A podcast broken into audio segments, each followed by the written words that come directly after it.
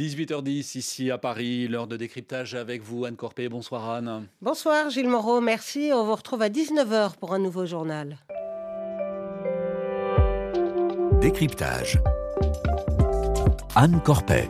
Le secrétaire général de l'OTAN s'est félicité aujourd'hui à Bruxelles de la hausse record des dépenses militaires des membres de l'Alliance Atlantique. Jens Stoltenberg a aussi dénoncé toute atteinte à la crédibilité de l'organisation, une réponse directe aux propos tenus le week-end dernier par Donald Trump lors d'un meeting.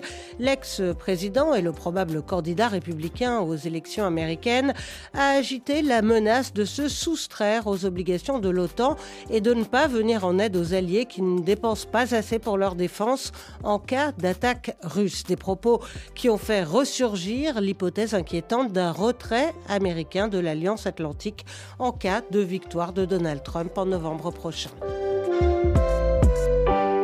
Et pour évoquer le sort de l'Alliance atlantique, nous sommes en ligne avec vous, Jean-Pierre Molny. Bonsoir.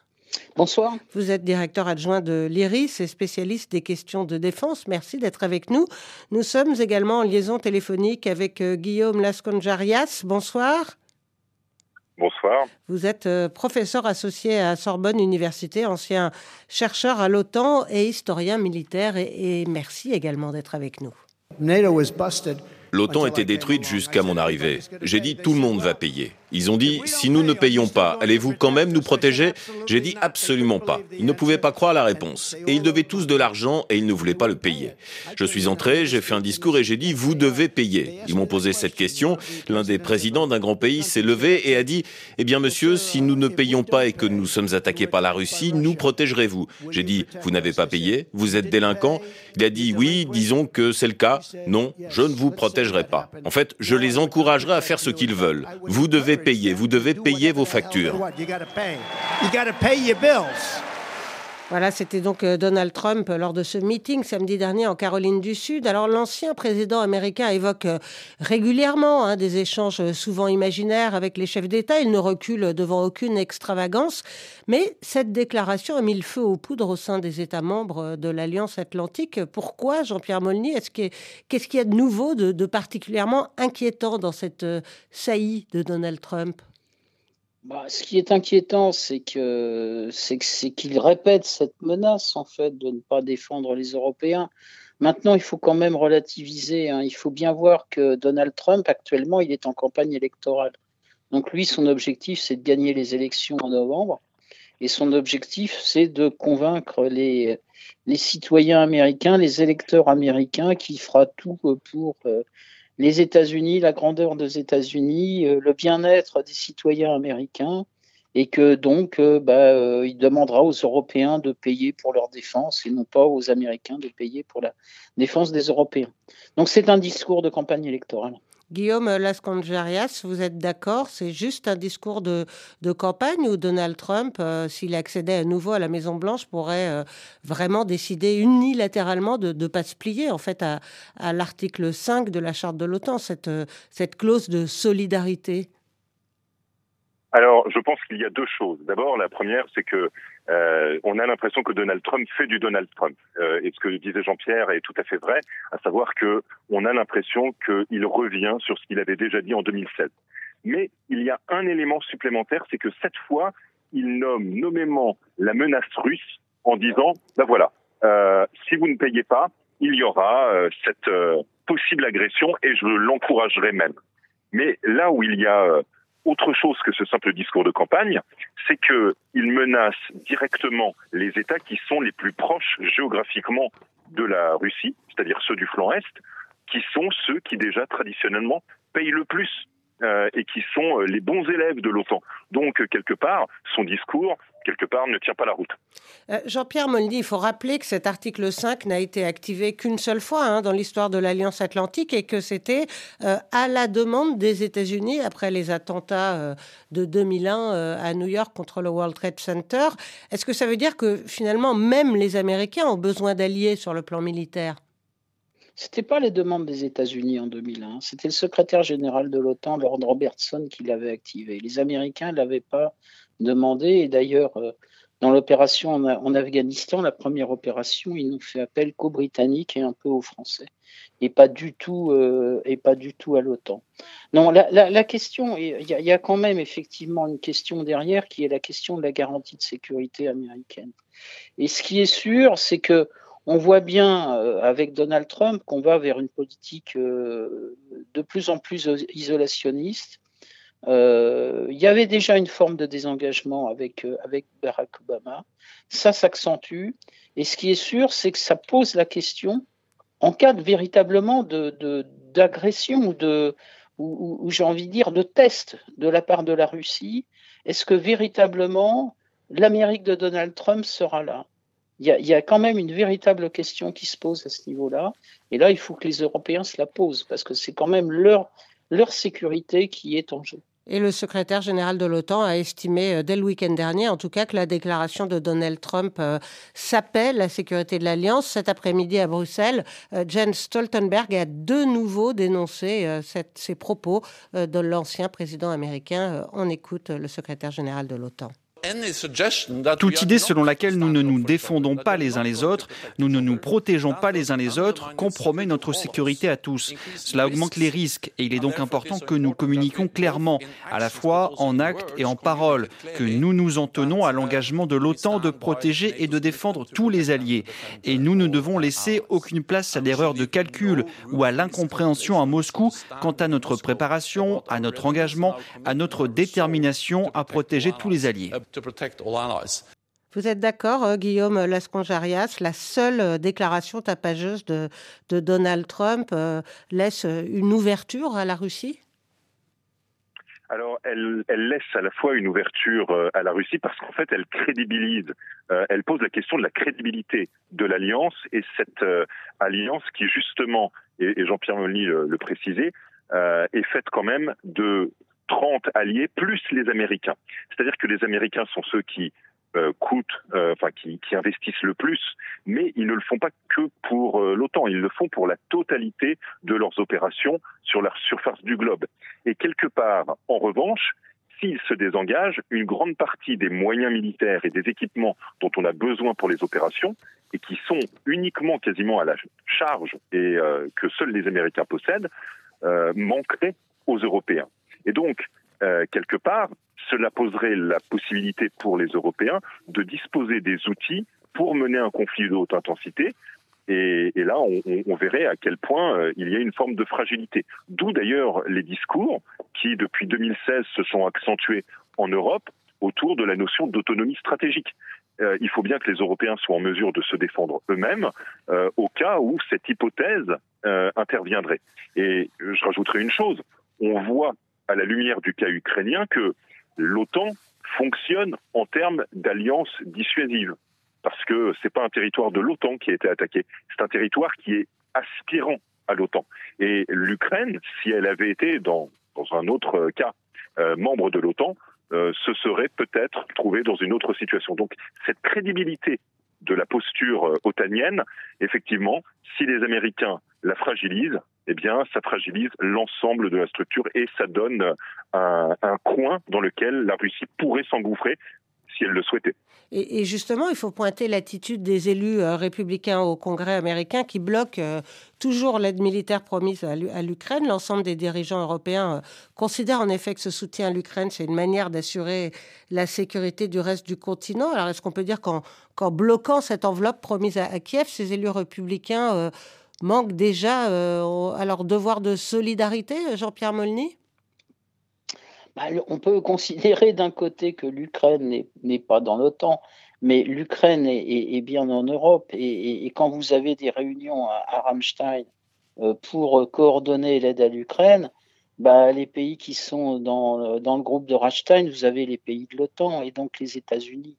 Donc effectivement, les États-Unis euh, manquent. Euh, alors, ça, pose aussi une autre question, mais qui est au fond intéressant pour les Européens, parce que effectivement, l'aide américaine faisant défaut, l'aide repose maintenant sur l'Union européenne. Et là, euh, j'ai envie de dire que l'Union européenne est mise au défi de sa crédibilité. Et dans un sens, c'est peut-être pas une mauvaise chose parce que ça va obliger véritablement les Européens à se responsabiliser totalement par rapport à leur, sécurité, euh, ce qui est peut-être un, je dirais, un bienfait pour le, pour le futur, en espérant bien entendu qu'on n'ait pas de, de crise majeure euh, qui affecte nos pays.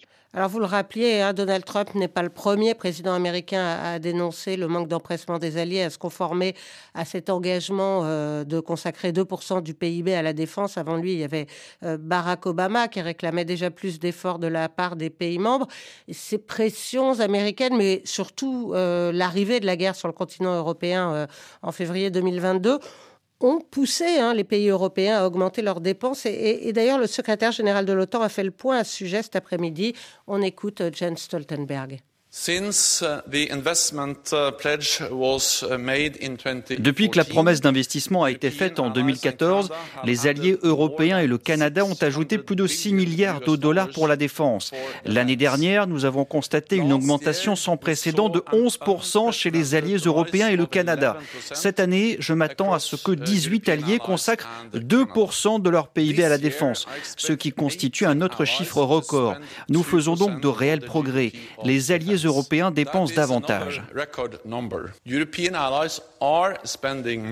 Euh, Jean-Pierre Molny, est-ce que ce seuil de 2% du PIB suffit en réalité à, assurer la, défense euh, de l'Europe, euh, de l'Alliance, face à, une Russie qui, elle, est, passée en économie de guerre?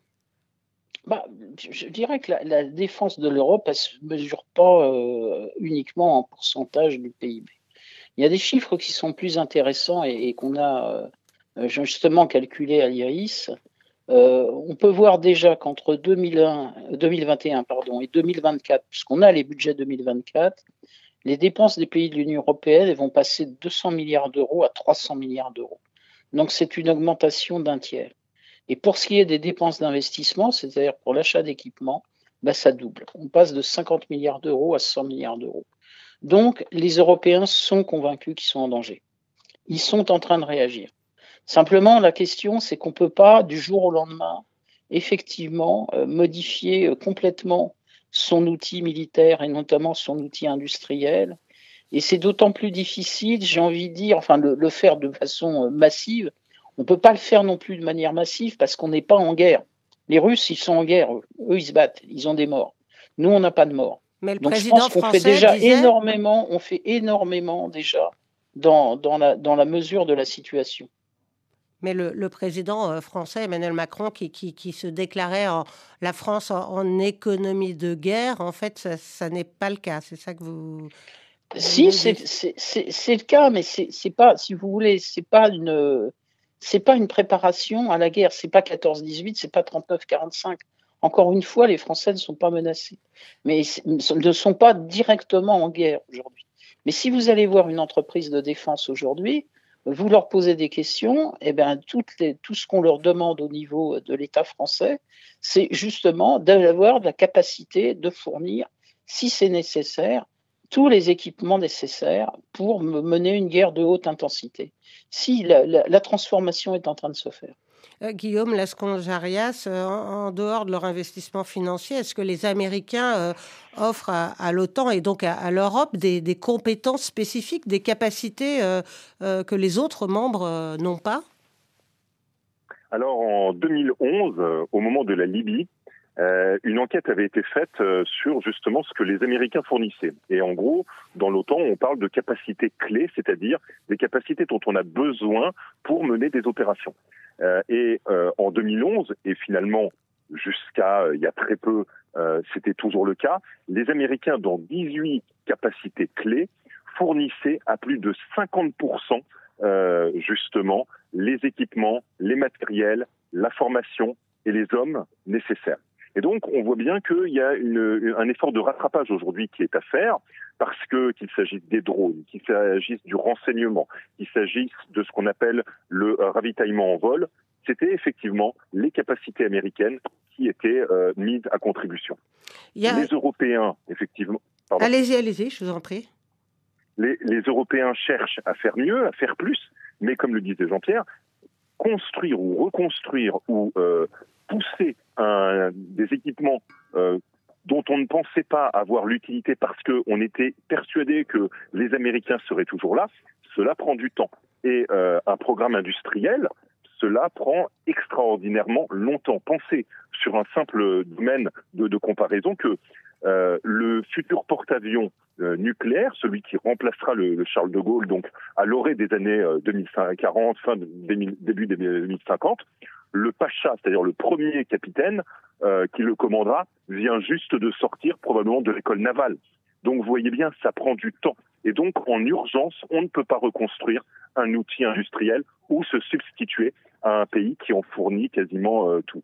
Euh, il faut donc que les Européens fassent plus, et ils essayent de le faire, fassent mieux et fassent en commun. Et là, sur des programmes de coopération, je crois qu'il y a encore des marges de progression sur lesquelles on peut avancer. Alors justement, euh, vous, vous parliez de nucléaire. Euh, tout d'abord, c'est un autre atout américain, hein, la dissuasion. Il y a deux autres membres de l'OTAN qui sont dotés de, l'arme nucléaire, la France et la, la, Grande-Bretagne. Jean-Pierre Molny, est-ce que ces deux pays pourraient offrir à leurs alliés une, une protection, une dissuasion comparable à celle offerte par le parapluie euh, américain en, cas de désengagement des États-Unis? Bah, La question est sur la table. Elle n'est pas encore véritablement sur la, euh, sur la place publique, mais il est évident qu'il y, a des discussions euh, entre pays membres de l'Union européenne avec la France sur cette question-là et savoir effectivement euh, si, le président de la République est prêt à aller plus loin, si c'est demandé par nos partenaires européens, euh, la, question est posée. On, sait déjà que la, dissuasion française, elle ne se limite pas euh, uniquement au territoire français. Mais on est sur quelque chose de, pour l'instant, de, très flou à ce niveau-là, sur la, garantie de sécurité européenne. On sait que tout simplement dans le, au niveau de l'OTAN, depuis la déclaration d'Ottawa de, 1974, il est dit que les forces britanniques et françaises viennent renforcer la sécurité de l'Alliance. Mais effectivement, se pose la question de savoir si on va plus loin ou si, d'une certaine manière, euh, on peut, et, si ça nous est demandé de dire que la dissuasion française protège l'Union européenne. Après, vous avez certains pays qui, ne, croient pas que tout simplement que cette force de dissuasion euh, puisse protéger tous les Européens. Euh, Guillaume Lasconjarias, vous parliez tout à l'heure de, cette euh, nécessité de produire plus d'armements en Europe. Et il n'y a pas vraiment de consensus sur, sur, le, lieu de production, sur les achats d'armements en Europe. Certains pays pensent qu'il faut continuer à acheter américain. Est-ce qu'on n'est finalement pas devenu trop dépendant des États-Unis sur le plan militaire? Alors, c'est une excellente question, mais je pense que là encore, si on achète américain, c'est aussi parce que quelque part, c'est une façon de tenir les Américains euh, à les faire euh, respecter leurs garanties de sécurité. Euh, les Américains auraient aussi beaucoup à perdre si du jour au lendemain, une, à dire, une industrie autonome européenne émergeait qui soit directement en concurrence avec eux. Alors, c'est pas prêt de se produire, mais on peut imaginer que ce discours de bah voilà, euh, on n'a plus besoin du matériel américain, on pourrait acheter ailleurs, euh, ce serait une forme de, de négociation par les Européens. On peut aussi le voir de la façon suivante.